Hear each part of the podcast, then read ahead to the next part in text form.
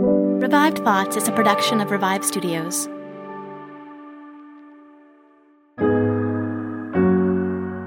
This is Troy and Elise, and you are listening to Revive Thoughts.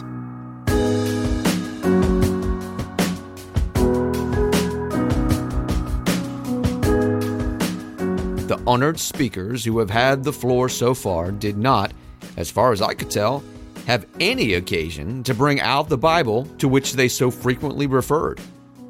Every episode, we bring you a different voice from history and a sermon that they delivered. This sermon was delivered in the 19th century in Denmark in 1854. If you're listening right now and you're confused, Joel and I still have not been able to get our schedules fully worked out since he was traveling. So in this episode, we're having Elise, who is my wife and also hosts the show Martyrs and Missionaries on. She agreed to graciously come on and be the co-host for this episode. Thank you, Elise, for coming on. And she's going to help read what we're going through today as we talk about a really interesting and kind of special episode. It took me a while to edit this episode, Against the Mormons by Peter Kierkegaard. And we're going to talk about that a little bit more. But first, Elise, say hi to everybody. Let them know what show you run and why they should listen to your show. Well, it's kind of in the name. It's Martyrs and Missionaries. So in every episode, we look at the life of a martyr or missionary. So we've covered people as far back as the Roman Empire, all the way up to people like Darlene Rose during the World War II, Gladys Aylward. We've covered we do deep dives basically into the history of Christian missions. So we've done Greenland. I'm working on one right now on the Moravian missionaries. So yeah, we do a lot of different things. It's fun. Now, speaking of episodes and things, we right now have a few positive responses that we have not really been able to get to since we've been doing Thanksgiving stuff. And I put out those two episodes on the Woodrow Wilson. If you listen to those, thank you for listening to those. Here are some different messages we received. First one comes from Mountain Badger. Thanks be to God for podcasts like this. Freely, freely, I have received education and inspiration. Freely, freely, I need to give. Unfortunately, silver and gold, I have none. And then they said, love the Woodrow Wilson two-part extravaganza. Now, I actually am pretty sure Mountain Badger has left us an Apple Podcast review before. And I think that they actually were somehow able to edit it and add the Woodrow Wilson bit. I've never seen that before, but I'm pretty sure that's what happened because I recognize reading that review, the musical kind of tone to it. Unfortunately, silver and gold, I have none thing. So thank you, Mountain Badger, for going back and specifically bringing the Woodrow Wilson to your comments. Another person, Breaking Idols, I Stand With Uganda on Twitter said, oh, by the way, my wife and I really enjoyed the Wilson podcast. I'm a post-mill guy and I still liked it. I did not feel like I was picked on. Ha ha. So thank you so much, Breaking Idols. Glad that you did not feel that way. We had some people who were post-mill who reached out. They weren't sure how they felt about it, but we had a lot of people saying they really enjoyed the Woodrow Wilson episodes, which is great because, I mean, it was a 2-hour series on Woodrow Wilson. So I'm really glad you enjoyed it. It took a lot of work to write. Big Guy Johnny on Spotify wrote, great episode, but too repetitive on the point of look how Christian his uprising was. Again, this is referring to Woodrow Wilson, but how evil he turned out to be. That was him, quote, sorry. Without saying what he did wrong was frustrating, but otherwise a good episode. Now, I do think that maybe when we got to the part where Woodrow Wilson was pro-eugenics and broke down relationships with Japan and helped lead to the rise of the KKK that we did get to the part where he was wrong. But maybe I think what Big Guy Johnny was trying to say was in the beginning, it took us a while to get to what was wrong with him. That's what I think he's saying. And Joe Marr said, love the episode on Woodrow Wilson and on Joseph Butler. So thank you guys. That wasn't all the reviews we got, but that was just kind of a quick collection I grabbed here. Now, this episode is really fun. I love episodes where we have a sermon that happens in kind of like real time, where somebody because if somebody spends a whole week planning and putting it together, that's awesome. That's great. Most pastors do that. And I think that's perfectly fine. But I really love episodes where a pastor doesn't get that opportunity and he's speaking, kind of on the cuff, kind of like right in that moment. He doesn't have a chance to prepare a whole lot and he has to speak right then and there. This is what this episode is. Peter Kierkegaard is speaking in the moment to a room full of Mormons that are holding a service. He had the opportunity to speak and he has to respond to them in real time. And he does an unbelievably amazing job. And I can't wait for you to listen to it. But first, Elise, tell us a little bit about how Peter Kierkegaard gets going. So Peter Kierkegaard is born in 1805, and his father is a wealthy wool farmer and a real estate speculator. And he had not always been this wealthy. In fact, he'd actually been born very poor and had lived that way for much of his life. His father seemed to believe that he had somehow cursed God's name when he was young. And in Scripture, it says that cursing the Holy Spirit cannot be forgiven. Well, Kierkegaard's dad thought he did that, and shortly thereafter, he became very wealthy. He took this as a sign of God basically toying with him, giving him wealth as a way to almost mock the fact that he was cursed. And he believed that none of his kids would outlive him, and he did end up losing 2 wives and 5 children. But this curse had a huge impact on the whole family, especially on Peter's life and then his very famous brother, Søren. Peter was the oldest brother. Søren is his younger brother. And you probably have heard of Søren Kierkegaard. He's very famous today. He's a philosopher that lived in the 1800s, and he's known as the father of existentialism. Yet Søren was actually a Christian man.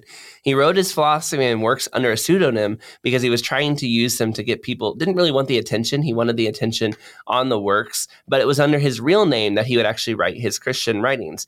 He would often attack the church, but not because he hated the church, but he was specifically having trouble with the church in Denmark because he believed that the church in Denmark was ineffective, kind of dead and wooden, that even though the buildings were open, people weren't actually living for God, and he wanted that to change. So between his philosophy writings and his actual published writings, he was hoping to get people to wake up to the state that the church was in.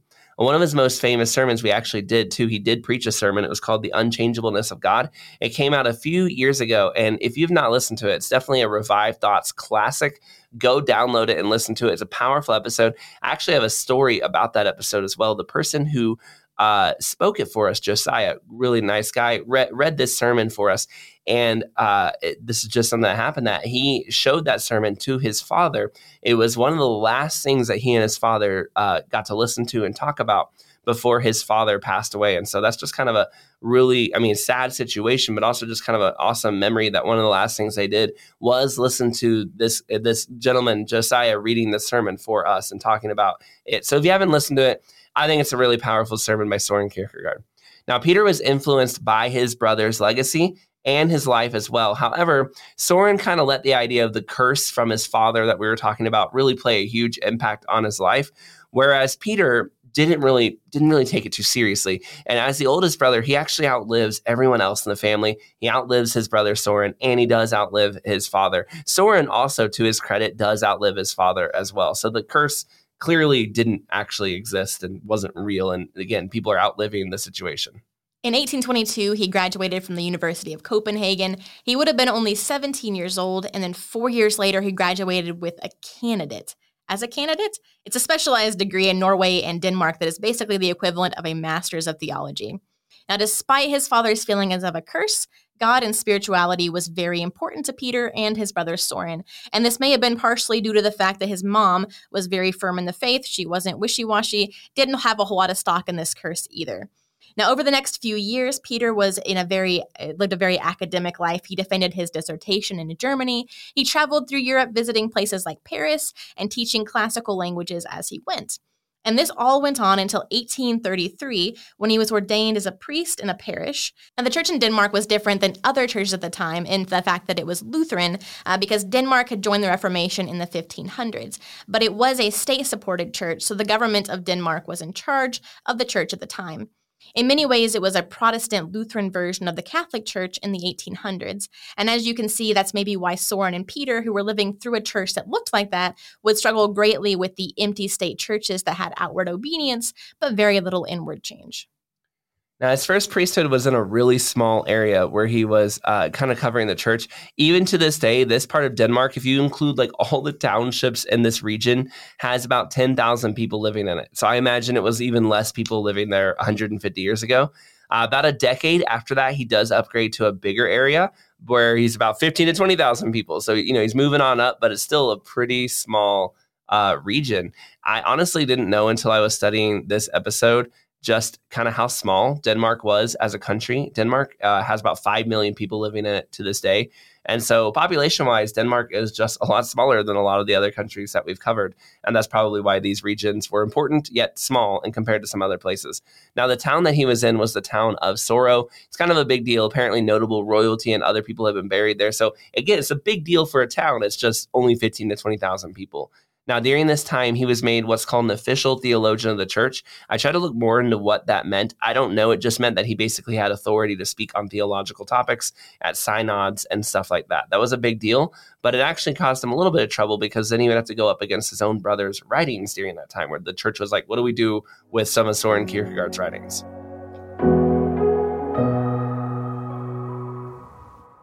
Hey, one of our favorite podcasts around here is the Compelled Podcast, and one of their recent episodes is quite mind-blowing.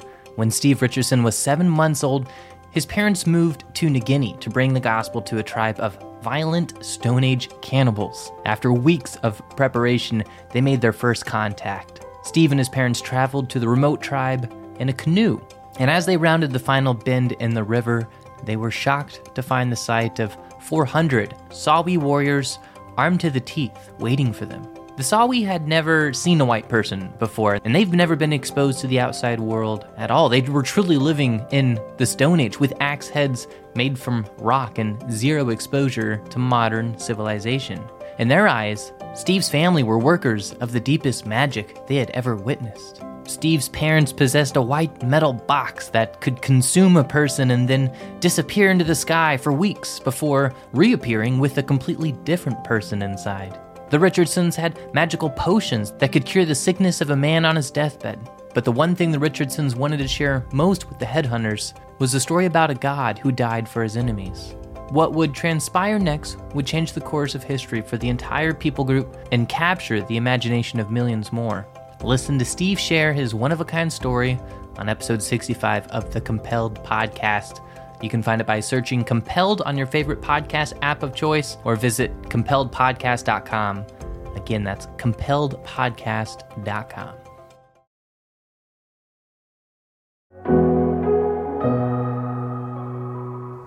Some of the things that Søren wrote about went against the theology or the official church line, and although Peter loved his brother, he had no problem critiquing his brother's philosophical works before the different synods. Now, this didn't seem to affect his relationship with his brother overall, and he did give the official eulogy for his brother in 1855, which was just a year after this speech. In 1856, he becomes a bishop in his region, and then 10 years later, he becomes a minister of Kultis, which is also in Denmark. Now, this person was responsible for the political work between the church and the country of Denmark. He dies in 1888. Now, one thing we do not talk about is that Denmark had a really, really large revival in the years 1848 to 1850, and Denmark made an official liberal constitution that allowed freedom of religion. So Baptists, Methodists, and many other groups began to preach revival, and that was as strong as the Second Great Awakening in America and Britain. But at the same time, this revival was under attack by false cults that swept in. One such cult was the Church of the Latter-day Saints, or the Mormons. Now, in the early 19th century, Mormonism has been started by Joseph Smith, as you probably know. And what's actually interesting is I found this sermon on the website was actually provided by BYU. So they're a Mormon group, but thank you for providing what I think is a pretty great response to Mormonism at the time in Denmark. They kind of did it as like here's a study of the historical value of it. But I think he does such an amazing job that I'm surprised that they put this on their website for us to read. Mormons quickly started to spread around the world, and they saw Denmark as ripe for the picking as the fall of the old state church that, again, Kierkegaard and these guys have been talking about how the old state church of Denmark just wasn't working. And as it was kind of falling away, people were starting to switch into things like Baptists and Methodists, but Mormons saw this as a great opportunity to move in on that territory. Now, and it worked, by the way, a lot of Danish people end up moving to America during this time, and almost all of them were coming over to America because of the LDS Church. Danish people had largely stuck with Denmark and actually hadn't really moved to America until this time period. But during this time, 17,000 Danish people will move to Utah to join the kingdom, quote unquote, kingdom of God that is happening out there in the Mormon church this time. There was a story about some Mormons, basically like a big, large group of them passing through America during the Civil War, trying to get away from the fighting in the North and the South to get out to Utah. There was another odd history fact. Apparently, the sculptor who sculpted Mount Rushmore is the son of Danish Utah immigrants who left Utah after being there a while. All of that's just kind of random offsides. We can get back to Denmark here, but thousands of people across Denmark start becoming Mormons during this time. And when Kierkegaard heard about one of his congregants becoming a Mormon and hosting a meeting and inviting people to come, he was asked to come. And not only was he invited to this meeting, he was told he could respond at the end as well. Like, hey, you can get a chance to talk. So he went to the meeting. The meeting happened at night, and it lasted for hours. They were singing songs.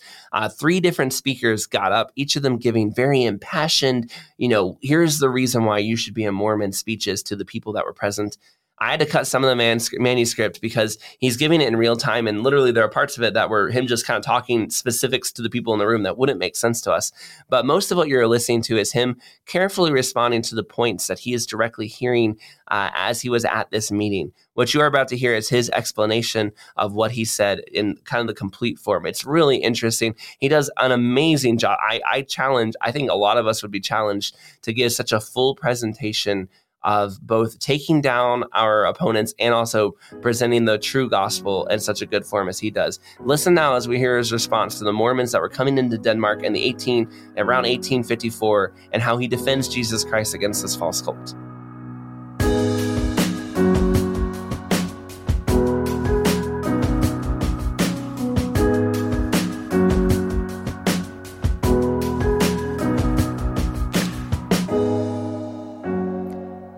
Before I express my thoughts about some of the things which have here been, quote, made known by proclamation, and as you explained, quote, in complete accord with reason, I will be so bold as to ask someone among those here present to take this Bible, which I brought with me just in case, to look up and, if it be required, read out the scriptural passages to which I will refer. This is in order to point out to me, or at least take notice, if I should cite any of them incorrectly. The honored speakers who have had the floor so far did not, as far as I could tell, have any occasion to bring out the Bible to which they so frequently referred, not even to read aloud what is actually written in it. One can easily obtain the appearance of proving by the Scriptures whatever is at stake, if one dares to be satisfied with occasionally quoting a few random words, which, while the speaker continues on, sound to a casual listener approximately like what is actually found within the Bible. If the Mormon gentlemen have not yet learned this basic fact, it does not speak particularly well for either their fundamental insights into the subjects they profess to speak of, and it speaks worse for their consciences, if they know this and still attempt to catch us in such a snare. Since their honorable defenders have today presented such great quantities of tangible nonsense about very specific details, individual elements of their points might even be true, as far as they go. However, these central claims must still submit to being tested, namely by having the things their announcers have proclaimed and emphasized so loudly, while they claim so decisively to speak according to the promptings of the Spirit, compared with those things that we know from other sources to be their actual doctrine. The final speaker said that the Lord himself declared that those sheep who are not of this fold should also hear the voice of the Lord and be gathered into the one fold under the one shepherd. It is this word that was fulfilled when he, as it has now been made known by proclamation, after his resurrection in the land of the Jews, went to America and founded his church among the peoples there. And there would be a degree of sense in this speech if the Lord had said something such as, "For these I will travel." But instead, at the place to which the speaker referred, it reads, "Them also I must bring," John 10:16. I, namely, to the sheep of this fold, that is, to the Christians of Jewish descent, among whom the Lord has already begun to establish his church. This is where the speaker omitted those of the Lord's words, which proved that he did not by any means speak of a trip to America. He omitted them in order to be able to misinterpret the rest without reference. Is this perhaps how he intends to teach us to treat that which he still calls the Holy Word? The speaker stressed further that the usual explanation by which we understand the sheep of the other fold to be the heathen tribes who are gradually being gathered into the original church of Jewish Christians is false in any case, because the Gentiles have never heard the Lord's voice, and it states in our scripture that they will hear my voice. What else does that prove than that the speaker is totally unfamiliar with or refuses to understand the Bible's language? In the Bible, Christian preaching, whether it is done by the apostles of the Lord or their successors, whether it is carried out primarily by trained teachers or by the common confession of the entire church, it's consistently and continually spoken of as the Lord's own word and own voice. The word of the Lord is the word which is preached to you, wrote the Apostle Peter to the churches in the Middle East, 1 Peter 1:25. For from you sounded out the word of the Lord, wrote Paul to the Macedonian Christians, 1 Thessalonians 1:8. In both cases, to and about people who had not had the Lord physically among them. They expressed themselves in accordance with the instructions given by the Lord himself. He that hears you, hears me, Luke 10:16. The Lord himself foresaw the spread of his kingdom to all peoples, though they could not all have him visibly among them when he testified before the judgment seat of Pilate. Every one that is of the truth hears my voice, John 18:37. We have been informed that, according to Ezekiel 37, the prophet Ezekiel was commanded to take two pieces of wood and to write on one for Judah and his brethren, and on the other for Joseph and his brethren. The latter is understood to be none other than the inhabitants of America, who are descendants of the kingdom of the 10 tribes, with the exiles of Joseph's tribe at their head. And that is also, as the story has led us to expect, why plates were found among these inhabitants of America by Joseph Smith.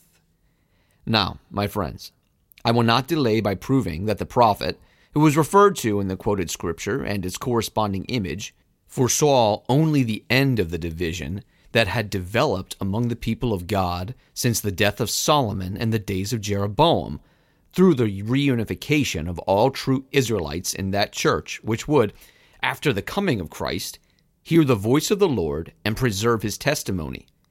And I will refer only in passing to the account of how the 10 tribes somehow made their way to America more than 2,000 years ago, and how they managed there, a story which, when it suddenly surfaces, now without any trace, a report of it, having emerged in the time which has elapsed since, comes at least 2,000 years too late to be accepted by any reasonable person of history.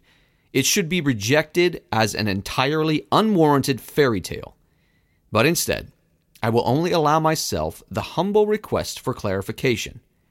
Was it due to the length of time that has passed since said piece of wood was addressed to Joseph and his brethren, or was it due to the distance between the Euphrates and America that Joseph Smith was able to rediscover what was originally a piece of wood as now a collection of metal plates?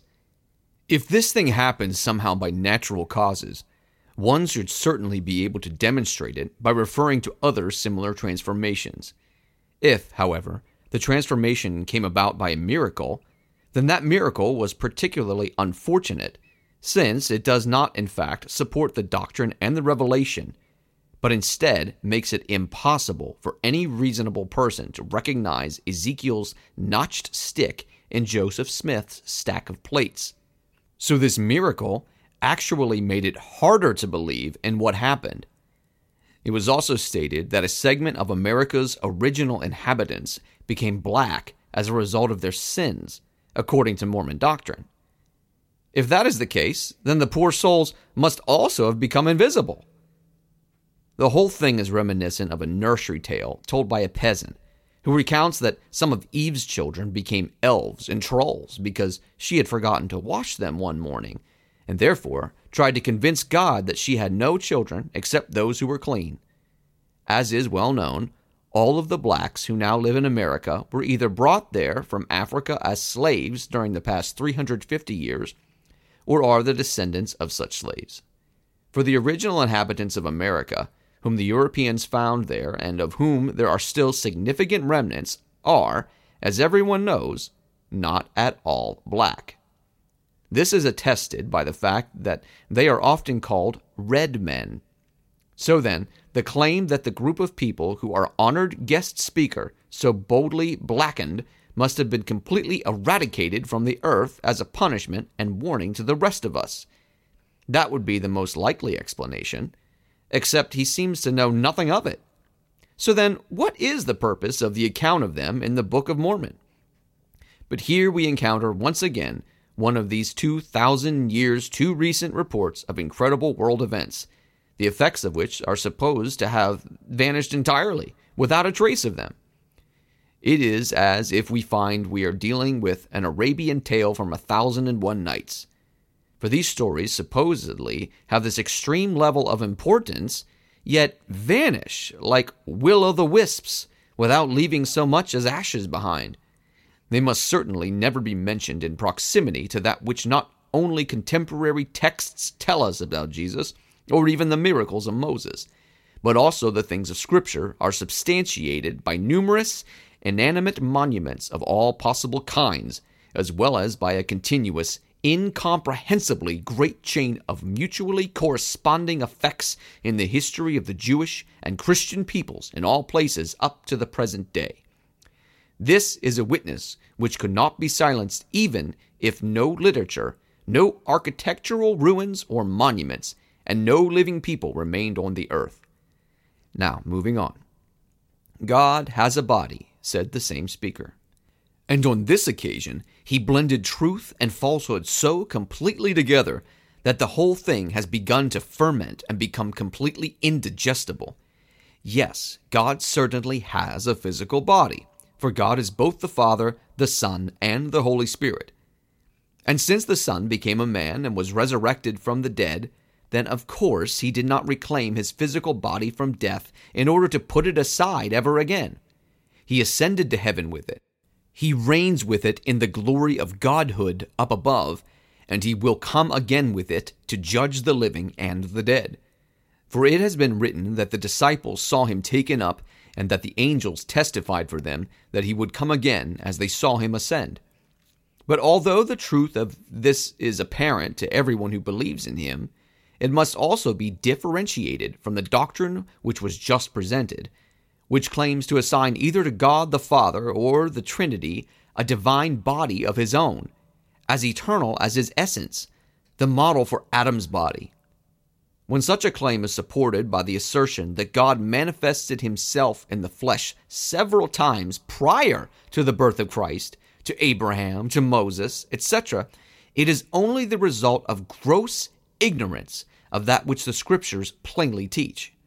That the Father was revealed not only in the Son, John 1:18 and 1 Timothy 6:16, but also that he truly revealed himself to the patriarchs through him as his eternal word, John 1:1-14, the brightness of his glory, Hebrews 1:3, the angel of his presence, Isaiah 63:9, and spoke with Moses face to face, as a man speaks to his neighbor, Exodus 33:11 and Numbers 12:8.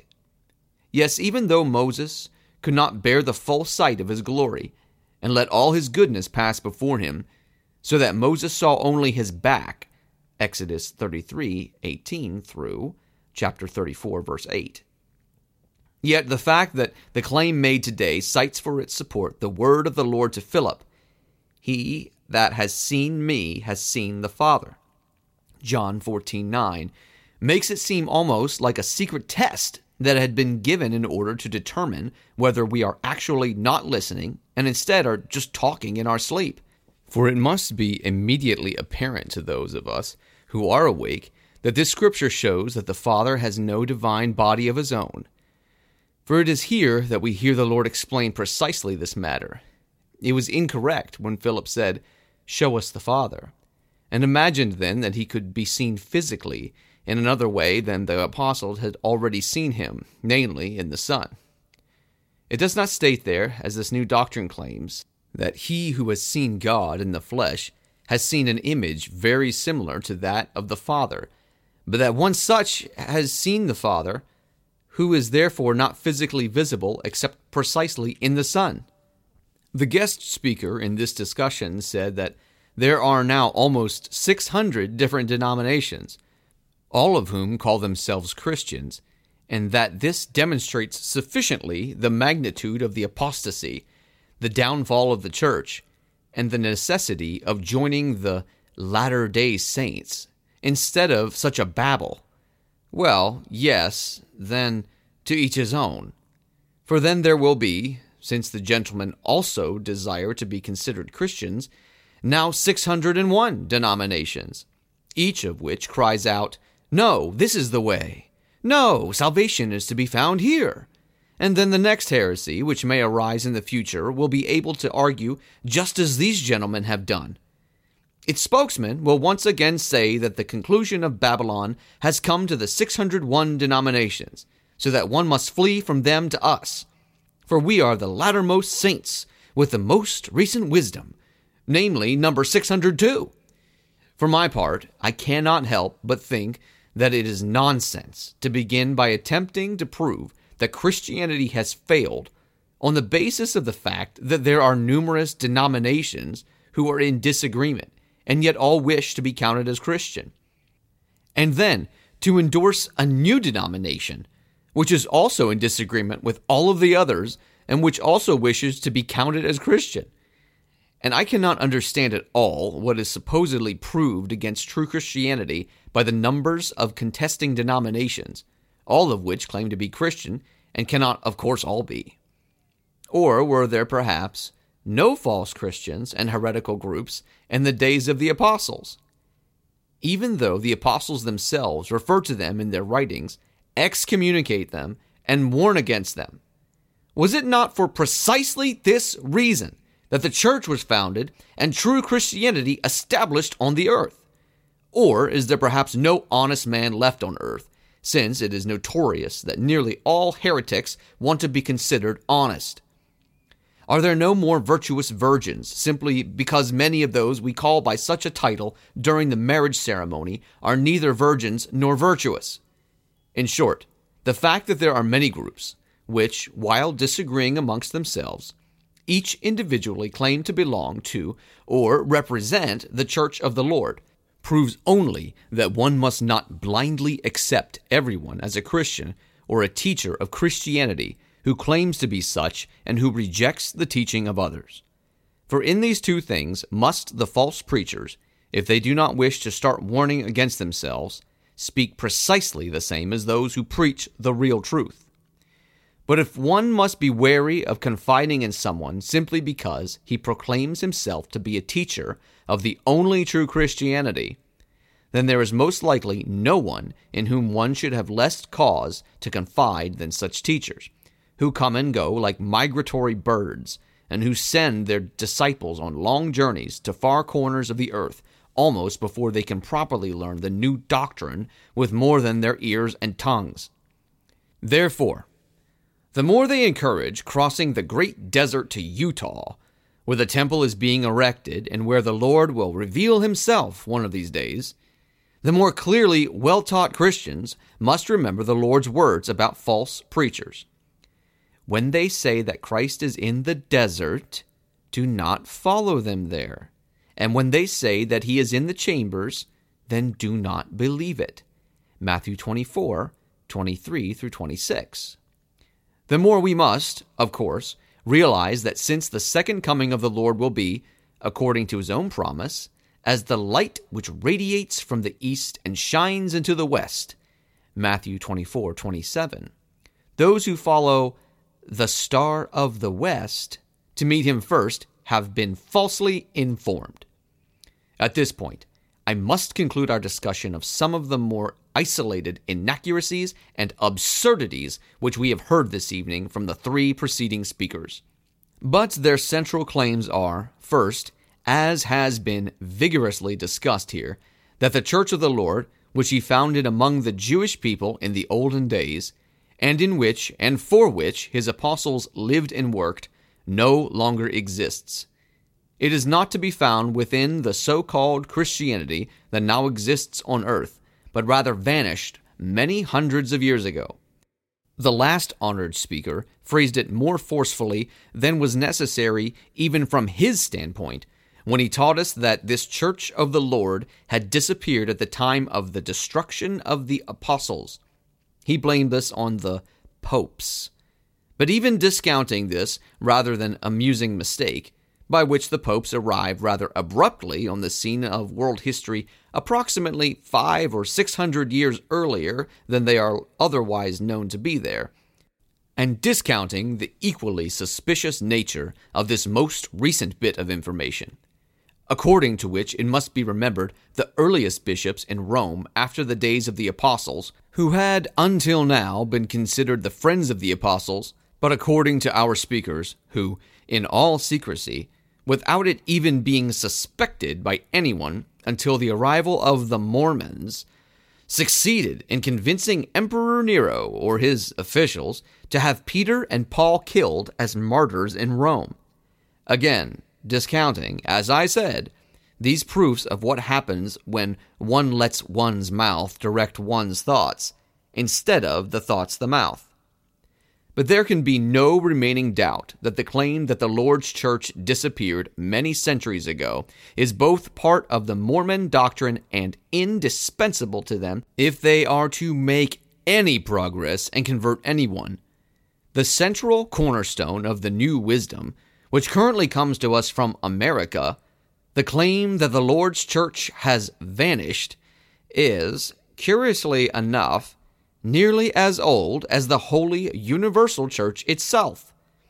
Nearly all heretics depend upon it, and it has been proclaimed to us as an explicit doctrine by nearly every heretical group through the procession of centuries. That church, which was the universal one, we heard in the 4th century from Augustine, no longer exists, mainly according to those who are outside it.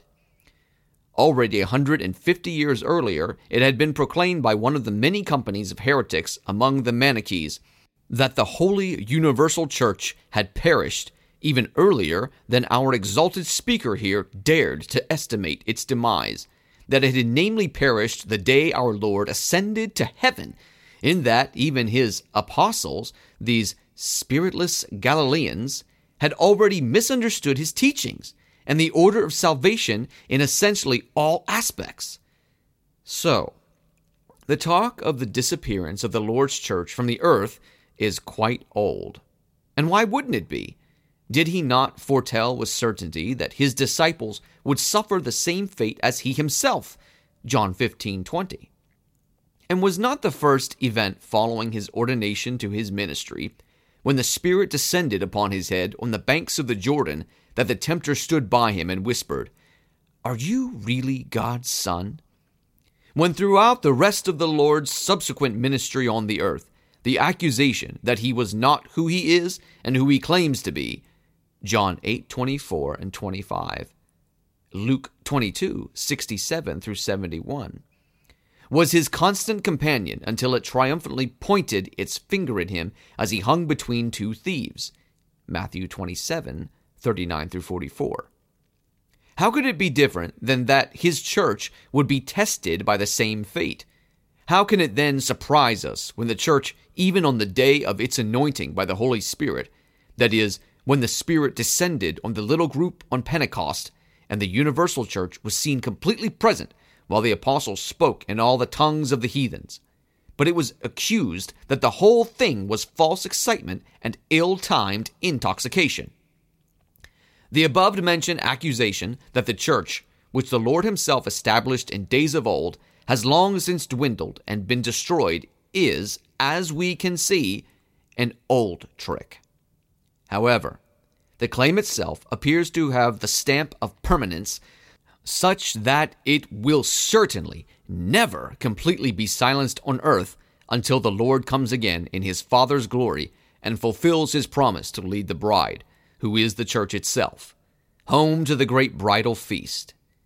It was the case made by the Montanists, Manichees, Muslims, Cathars, Quakers, and every other sect which has arisen after the establishment of the church.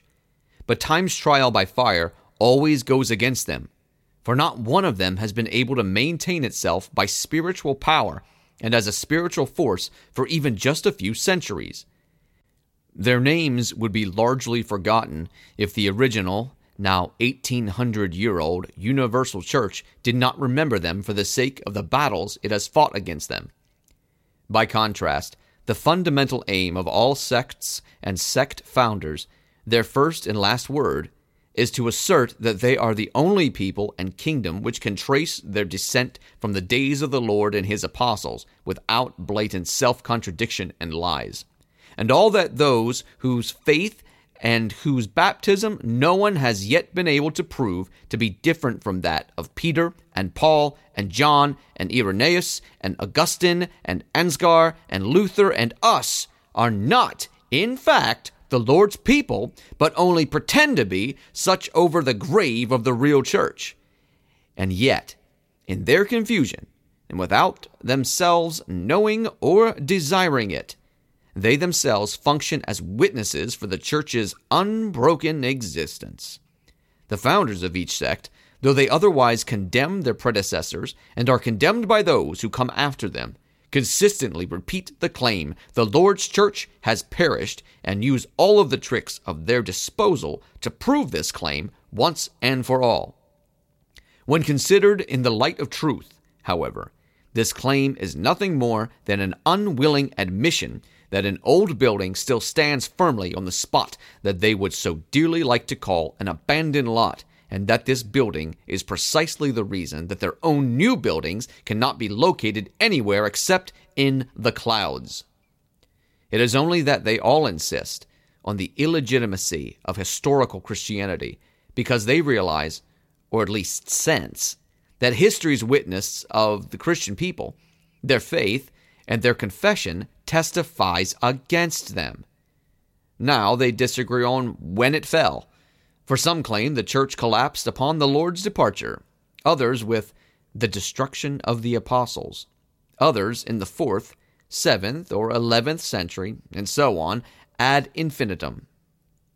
These discrepancies should serve as an involuntary testimony to every impartial person that the church has been neither verifiably nor recognizably destroyed, and for every enlightened Christian as a sign that these dissenters believe just as little in the historical Christ, he who came in the flesh, as in the holy universal church.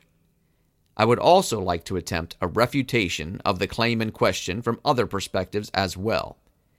At least this much is, I hope I dare assume, clear to every one of you, that it causes our reverence for the Lord to suffer, or, more correctly, destroys our faith in him, if we let ourselves be seduced into believing that the church that he founded has been destroyed.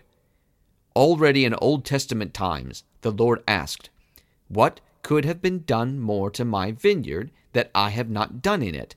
Isaiah 5:4. That is precisely why neither the ancient covenant nor its people could perish. Instead, they are both fulfilled by and transformed into the new covenant and its people in the fullness of time.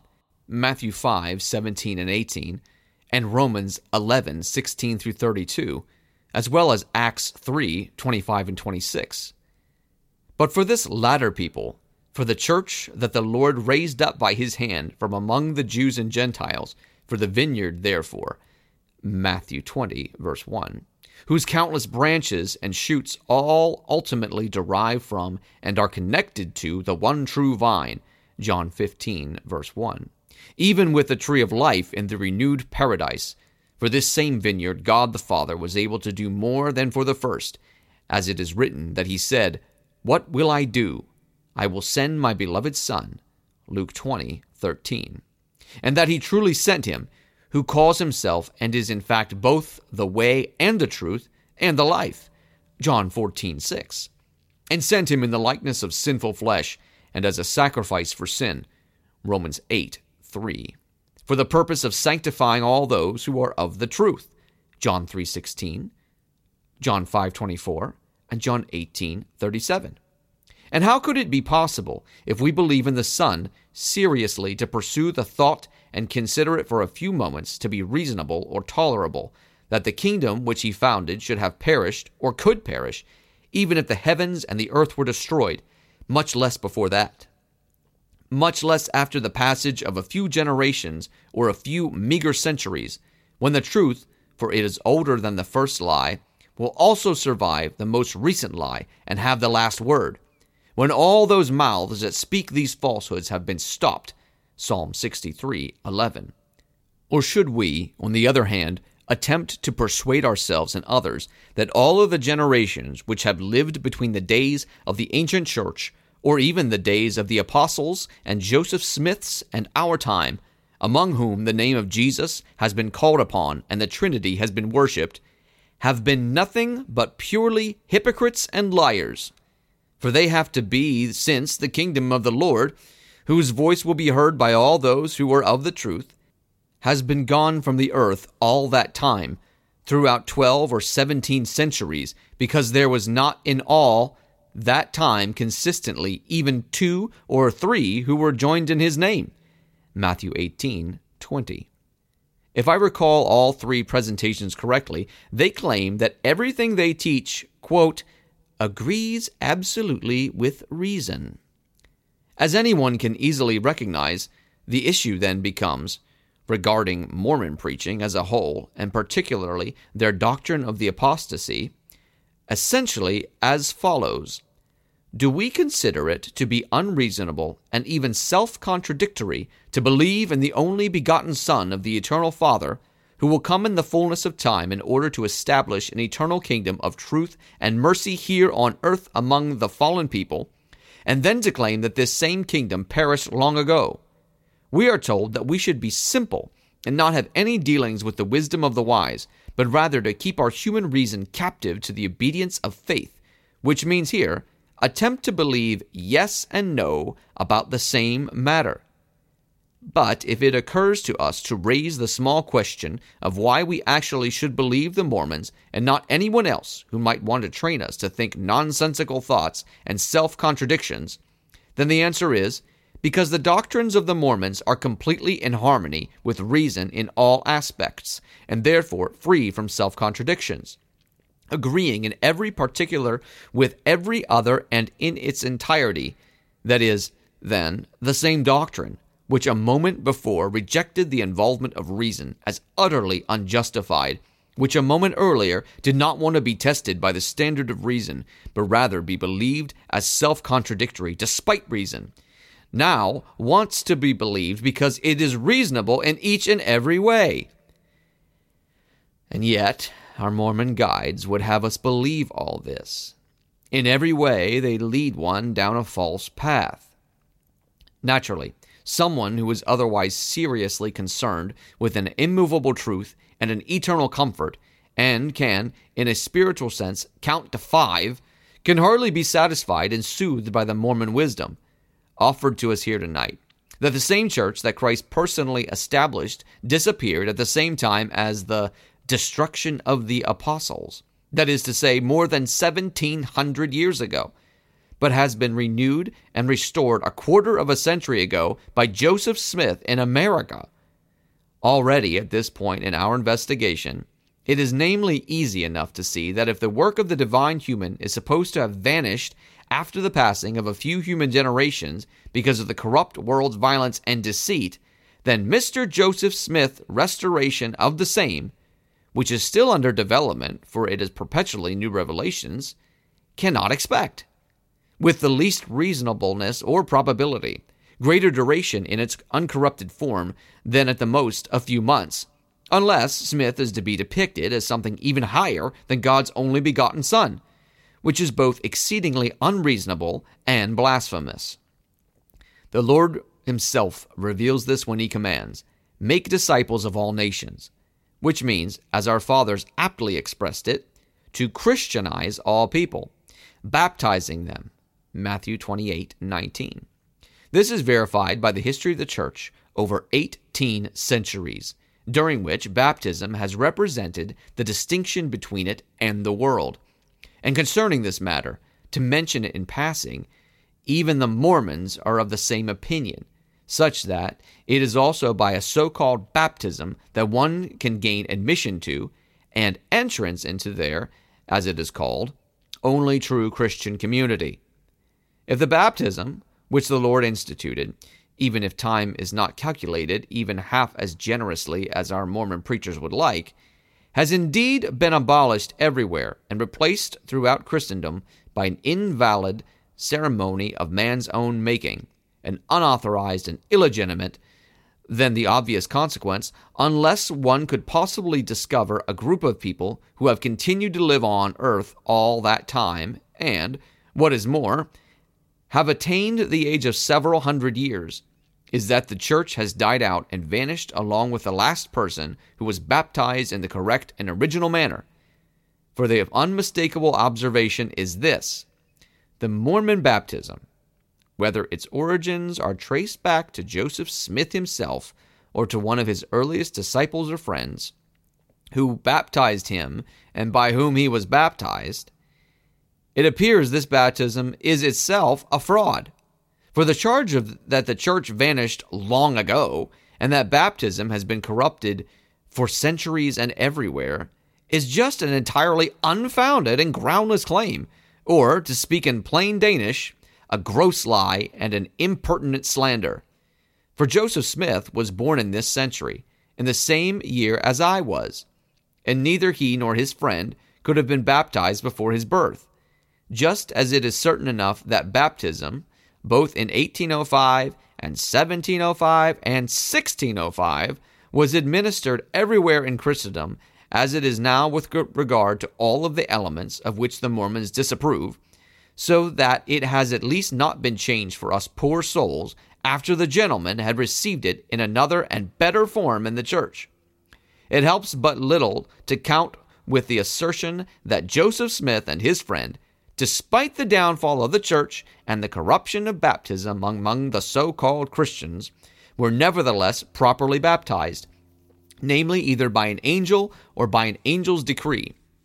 For either the angel acted contrary to that which the church's founder, Jesus Christ, ordained when he appointed his church to perform baptisms, Matthew 28, in which case it is most likely the same angel who said to Eve, "You will not surely die," Genesis 3, 4 and 5. Or else the Lord, God forbid that we should even consider this thought, broke his promise and did not remain with the church until the end of the world, and was therefore forced at some point in time to make up for this neglect by sending an angel to a treasure hunter in America. But in that case, it would be idolatry to believe in such a Lord, who forgets to keep his word and then has to correct his own mistake. If, on the other hand, one assumes that Joseph Smith and his friend were not in fact properly baptized themselves, and it must, in any case, be the Mormon's own claim that Smith was not baptized when he received the first of his purported visions, but that the gentlemen were made capable, in an extraordinary manner, of recognizing how the proper baptism, which they themselves had not received, should be performed, and then of teaching it to the rest of us. Then this interpretation of the situation cannot pretend to be any more reliable than the one they themselves have proposed. This is the way which Joseph Smith, by his own confession, would not or could not follow, since the church, according to his account, did not exist when he and his friends were born and raised. If we remember the Lord's insistence on the absolute necessity of the new birth by means of water and the Spirit in order to see the kingdom of God, Joseph Smith has therefore been entirely incapable of seeing the kingdom of God from the very beginning, of truly recognizing its nature, its spirit, its life, its true members, its unchangeable institutions, etc., when he began to see angels. Therefore, he was unable to judge whether they truly belong to the kingdom of God as ministering spirits sent for the sake of those who will be the heirs of salvation, Hebrews 1:14, or to the spirit army of wickedness that disguises itself as angels of light, Ephesians 6:12, and 2 Corinthians 11:14. When he was guided in his buried treasure hunting to find the mysterious plates, he was unable to determine whether or not their content was consistent with the nature of the kingdom of God. When he heard voices that slandered and mocked the church on earth and its baptism, he was not able to judge according to the truth whether or not this was justified. In short, if one wishes to pass the mildest possible judgment on Joseph Smith, disregarding the fact that he, by all reliable counts and all other characteristics, invented his angels, his plates, and his revelations himself, and assuming for a moment his own account of events to be true, he exposes himself by his own words, when compared with the Lord's words to Nicodemus, as a person who, unbaptized and therefore not born again, could not see the kingdom of God, but still audaciously allowed himself to listen to angels without knowing whether they came from heaven or from hell. He then went on to evaluate Scripture without knowing if they originated in the kingdom of God or the devil's archives, to judge baptism without having received it and the church without having become a member of it. But all such dealings are, according to the Lord's words in Nicodemus, the height of foolishness. And just as the Lord rejected his complacent assertion, we know that you are a teacher come from God, John 3, verse 2, and so must enlightened Christian always reject Joseph Smith's smug claim, I know that it was an angel of truth, scriptures of truth, a renewal of the kingdom of God that had come to me, although I was not baptized with that baptism which I now offer you. In other words, which will perhaps make it easier to summarize the situation. A man who himself admits that he began as a non-Christian and that he himself asserts that Christianity had vanished before he came to earth. This is the man who, from the exalted position of outsider, takes it upon himself to lead the rest of us into true Christianity. This is as if a man were to offer his services as a voice teacher and, by way of recommending himself, boasted that he, prior to conceiving this idea, had no training in music, and was before this idea tone-deaf. I have lingered at length on these two observations that we have just examined, because it is primarily in their light that one can and must see the baselessness of all this talk of the corruption of baptism. We could talk of the Greek word for baptism, or how baptisms were done in the Middle East 2,000 years ago, but this must necessarily involve much scholarly information that will hardly be comprehensible to the unschooled. But if one nevertheless desires to discuss the issue, as our Mormon speakers did, despite their proclaimed simplicity and unschooled brilliance, casting out scholarly postulates about such things which are literally Greek and Hebrew to them rather than sticking to or even just touching on their main views, then I will gladly take part in it. The truth of this cannot, of course, be made evident to anyone except those who can themselves read and translate the books of the New Testament as they are written in Greek. But our Mormon congregation here cannot do that, which shows even more clearly how unreasonable it is for these people, who must believe blindly in the accuracy of the translation of the Bible's content as it is found throughout Christianity, to claim that this same Christianity has corrupted baptism and doctrine, and must therefore, wouldn't it also be negligent in its translation of the Scriptures? As I stated before, I will gladly discuss all this and more with anyone who desires to have these particular points clarified. But to sum up my points here, the first point is that if baptism has been corrupted, then the church has been destroyed. If so, its founder, who promised to remain until the end of the world, is not the Son of God, and faith in him is falsehood and idolatry. Therefore, no one who believes that baptism is and has long been corrupted everywhere on earth can truly be, or sincerely and with heartfelt desire want to be, a Christian. The next point is that Joseph Smith, the founder of the Mormons, has either received the proper baptism from the church to whom the Lord entrusted it, Matthew 28, 19 and 20, in which case he is lying and blaspheming when he calls baptism corrupted and the church destroyed, or else he has not received true baptism, in which case he is blind concerning the kingdom of God and the holy universal church, its nature, and its institutions, John 3, 3-5, so that he is a blind guide when he recommends to us the Mormon baptism. If we now turn, in closing, to the third central claim that was presented to us this evening, namely regarding the Lord's return to give judgment and the gathering of the faithful to him and salvation with him, there is in this doctrine a curious blend of truth and falsehood. Many of the things that have just been fervently proclaimed here are well-founded, but can only rarely be touched upon because of the weak state of the churches in this region, which require constant attention to the founding principles of Christianity. For example, that the wilderness of animals and the barrenness of the fields will cease, likewise the confusion and viciousness in the hearts of men that contain the reason for them, Romans 8, 18-23, Isaiah 11, 4-9, and Isaiah 65, 20 through 25, and many more passages. And that, in this state of bliss, that which is written will literally be fulfilled, namely, that the meek shall inherit the earth. Matthew 5:5. Even that which has been declared here, that these things will take place in a millennial kingdom of God on the earth, an assertion which many of my listeners likely have heard for the first time on this occasion, is by no means unbiblical, although not heavily emphasized in Scripture, and on those occasions is relatively difficult constructions. Revelation 20:4-6, and 2 Peter 3:8, and other such passages. As though the Spirit wanted to ensure that these imaginings would not be immediately seized upon and humanly misunderstood by new converts, but rather only gradually should dawn, as it were, on those who are advanced and strengthened in the faith. For my part, I would gladly speak much more often about all of this in the church than has often been the case, since it is edifying to think about and to read about in the Scriptures. At this point, however, the speaker who dwelt at length on this joined it to a double falsehood.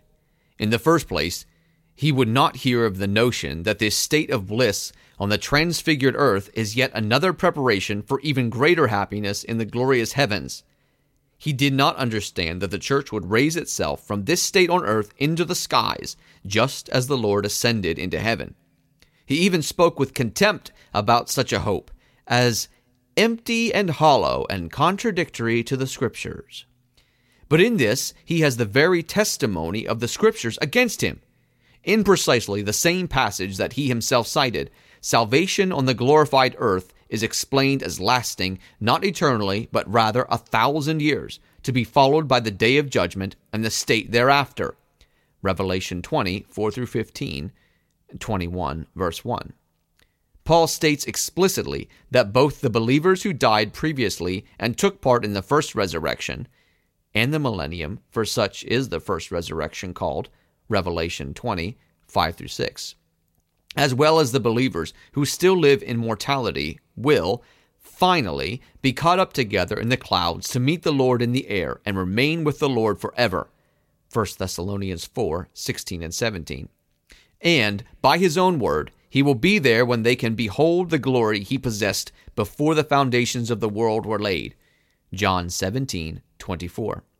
One of the final speaker's misconceptions about this matter can be found herein, in that he does not or chooses not to know that the primary characteristics of the life of Christ, as named in the second article of faith, will be repeated in his church, so that we will not simply be resurrected with perfected bodies as he was, but also ascend into heaven with them, as he did and as has been prefigured by Enoch, Genesis 5:24, and Elijah, 2 Kings 2:11.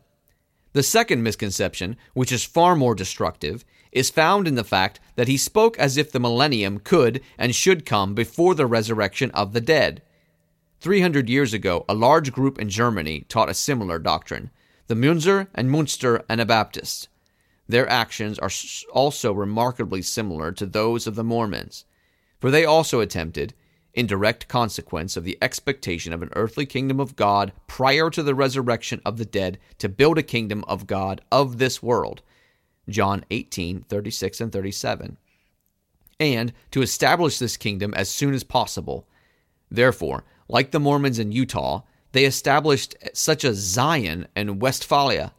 Just like the Mormons summoned people to the desert, they called all those who wanted to avoid judgment when the Lord came to gather in the city of Münster. And as the Mormons do now, they armed groups for the defense and expansion of the kingdom who were occasionally successful and just as frequently defeated as the Mormons themselves are. They introduced, like the Mormons, polygamy, as it was called, after the example of Abraham and according to the teachings of the Scriptures. And they finished by destroying by the neighboring princes, without the Lord appearing in their day, which they promised each other would take place in the near future, just as the Mormons do now, 300 years later. They promise and even threaten it. But just as Peter tried in vain to prevent the Lord from allowing himself to be crucified, Matthew 16:21-23, driven, among other things, by the fear that if the Lord were to die on the cross, his disciples would also suffer the same fate, it is equally useless for us to dream of escaping, whether by a journey to Utah or even to the moon, the necessity of passing through death into life. It is not just directly contradictory to the testimony of the Scriptures and therefore impossible to dream of such a thing, regardless of how desirable it may possibly seem to us in the moment. But such fantasies are highly destructive to the development of a Christian life, to the point when they become completely assimilated and dominant, of making it impossible and replacing it with a kind of mortal fulfillment of the same expectations, in which individual leaders take the place of the not yet visibly revealed Savior, and a comfortable mortal life actually replaces the renewal of paradise, and we are removed from the actual impending kingdom of God on the perfected earth. Where these fantasies reign, we always encounter not just unchristian, but even the anti-Christian figure. This leader who is hostile to Christianity and perverts and corrupts its nature. A spiritual leader who is also, by virtue of his spiritual position, a powerful man of the world, a pope such as there is in Rome, or a president of the kingdom of God such as exists in Utah. In the real kingdom of God on earth, namely in the history of the people of Israel, and in every Christian community worthy of the name, the offices of prophets, priests, and kings, or whatever the equivalent positions are called in each place, are, as a rule, separate and divided among different people. This is so that the priests and kings are never entrusted to the same person. By contrast, in the perfect kingdom of God, all three are united in the one true anointed one, eternal prophet, priest, and king for the entire race of men, Jesus Christ. It is to be noted, however, that until he comes in a cloud to judge the world, he will not establish his kingship by worldly strength, for his kingdom is not of this world. Therefore, in every circle in which the attempt is made to unite these offices in anyone other than him, even in the existence of the same and the rule as a mild and gentle as possible, apostasy and tyranny are fundamentally present. This is perhaps most wildly and violently true when the emperor, king, or supreme worldly ruler also dictates the worship, faith, and doctrine of the church, as you see in the Roman Empire or Russia or Turkey. But the situation that is most insidious and best suited to seducing and deceiving the unenlightened arises when the prophet and priest, i.e., the man who speaks as the messenger of God, and in whose society one seeks the remission of sins, is also the worldly leader and one whom it is perhaps been revealed that none can be saved who does not contribute to the fund with which he, by revelation, builds temples under his own control, or who sees by the Spirit who is to be condemned and carries out this judgment with steel and fire, as is often the case with the Pope in Rome and now the president of the Mormons. And in such spiritual temporal kingdoms, one does not await the Lord's second coming, since he literally will reveal himself openly and outwardly and claim his dominion in which his followers will inherit and possess the earth. And there on earth, people rush to possess it and will crave its enjoyments. There, even before the resurrection of the dead, a sham kingdom of Christ is established, which will also be of the world. There its members fight with worldly weapons in opposition to the word of the Lord, and there they fulfill two other prophecies of the Lord concerning those who stray. First, that they will perish by the sword because they wield swords themselves, that their stimulated earthly kingdoms of Christ will perish in blood and misery, and they will, in their destruction, take with them all of the temporal happiness of people who instead sought and waited elsewhere on earth. Moreover, if they will not be warmed by this and return in repentance to his kingdom that is not of this world, but is, like him, homeless and defenseless, frequently mocked and despised in this world, to the holy universal church, they will ultimately share the fate of the world, which is to perish. But we must not dare to imagine that the matter is at an end here. We must never forget to remind our listeners and ourselves that we have, with all such demonstrations and arguments tonight, only reached the courtyards of the matter. That is as far as we can proceed with all such reason and proofs, but then we must reach an eternal decision that we both can and must decide to believe in Him unconditionally and entrust ourselves to Him, regardless of how murky, even incredible, the things He asks us to believe may seem to our human intellect, or how heavy and unbearable the things He requires of us may seem to our hearts, and therefore I cannot close this meeting without such a declaration. I have raised arguments that testify to the authenticity of our Christianity, and I have seriously discussed and refuted that which has apparently been stated against it here. And while I have had fun with some of the nonsense that could be found amidst the objection and was too unfounded to be treated seriously, but both the seriousness and the laughs will only be of real and lasting benefit to us if we, in rejecting this new heresy that revives and redoubles old delusions by pointing out some of the good old arguments that testify of the one original faith and baptism that are preserved even today in the Lord's Church, have felt ourselves challenged and strengthened in the desire to walk in this faith and this baptism, regardless of how much of the true Church's teachings seem either complex and strange, even unreasonable to our natural intellect, or are completely opposite our natural will with all that follows it. If we do so, we will go further and further toward and into the one perfect, eternally decisive proof of the truth of our faith and the validity of our baptism, which cannot be proven or judged by human intellect and reason, but which the faithful have in themselves and for themselves, and which can precisely therefore not be touched, let alone shaken, by any victory that other more refined and better-dressed heretics might possibly ever try to win us over with. These heresies will never defeat those who preach the original, unchanged Christianity in all of its simplicity. The presence of the Spirit in us with light and life, with reproof and comfort, with righteousness and peace and joy, for which reason He descends over and through which He is in those who are initiated into His temple through faith and baptism. All this is not alone the decisive proof of our Christianity, our faith, our baptism, our church, but rather the acceptance, possession, and application of Christianity's divine abundance, without which we would be just as poorly situated in time and eternity, whether we were otherwise able to silence all those who speak against it, or if we were struck dumb by the first opposition.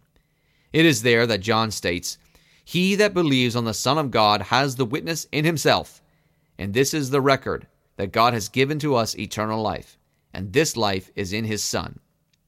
Christianity is a rebirth, a renewal of our fallen nature to its original glory, and therefore also of the intellect to the correct recognition of the truth. If we, therefore, by means of faith and the Church, live righteously and sincerely accept the Word of God, the content of the same will necessarily reveal itself more and more as agreeing with, and would gradually become, as it were, transparent for, the reborn reason in the community of believers, so that the revealed secret, that is the testimony of Christ, can be the object of our gradually more clear and true understanding.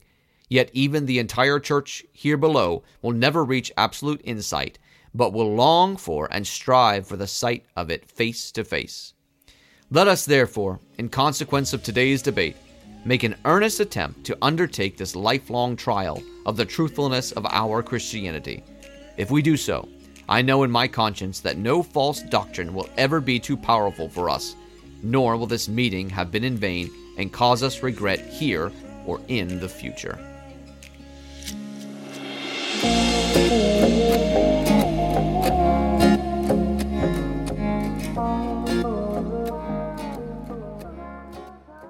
Just as an afterthought, it's really interesting. One of the points he made was just how anytime you see cults spreading throughout the world, you'll see that this desire, this just deep implanted movement in the group to build something on this earth. They take their eyes off of Christ, they take their eyes off of heaven, and they take all their focus on the things happening on the ground. And there's lots of different things that he says throughout this sermon, but I just thought that was interesting. I'm doing a research for a deep dive on the Taiping Rebellion, and you see it happening there. You just see it happening in a lot of different places. And it's just something to remind ourselves that we have to keep our eyes on Christ. Yeah, there's a lot of things that he points out in the beginning too that are just kind of funny about Mormons, some of the weird things they believe out there. But at the end of the day, sadly, Mormons were very successful. Again, 17,000 people in Denmark moved to Utah to be Mormons. That doesn't include the ones that were in Denmark that stayed. This movement moved around the world, and there are millions and millions of people who believe in this today. And even though it sounds silly, and even though it may be kind of like, haha, who would believe that? Apparently millions of people would. And so we need to be serious about answering these groups that are in our midst. It's not just Mormons. There are many of them. They're out there. They're trying to latch people into their movement. And as Christians, we need to be bold like Peter Kierkegaard here and sharing the faith and defending the faith and having these conversations right out there when we can. You know, get that opportunity where you can. You never know how the Lord may use it.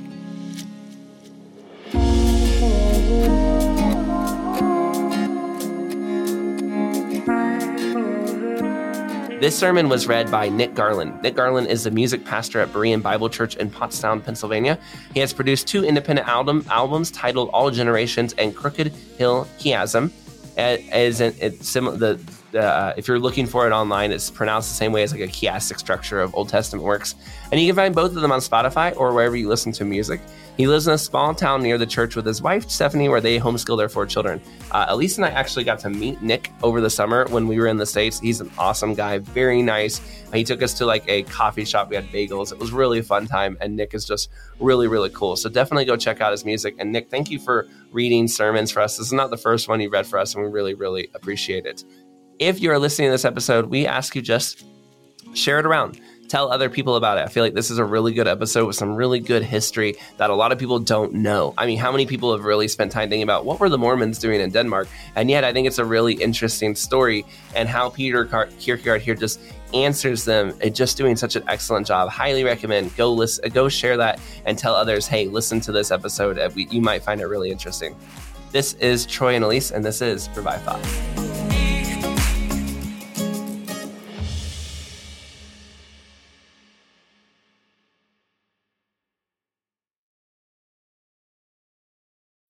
When you need mealtime inspiration, it's worth shopping Kroger, where you'll find over 30,000 mouthwatering choices that excite your inner foodie. And no matter what tasty choice you make, you'll enjoy our everyday low prices, plus extra ways to save, like digital coupons worth over $600 each week. You can also save up to $1 off per gallon at the pump with fuel points. More savings and more inspiring flavors make shopping Kroger worth it every time. Kroger, fresh for everyone. Fuel restrictions apply.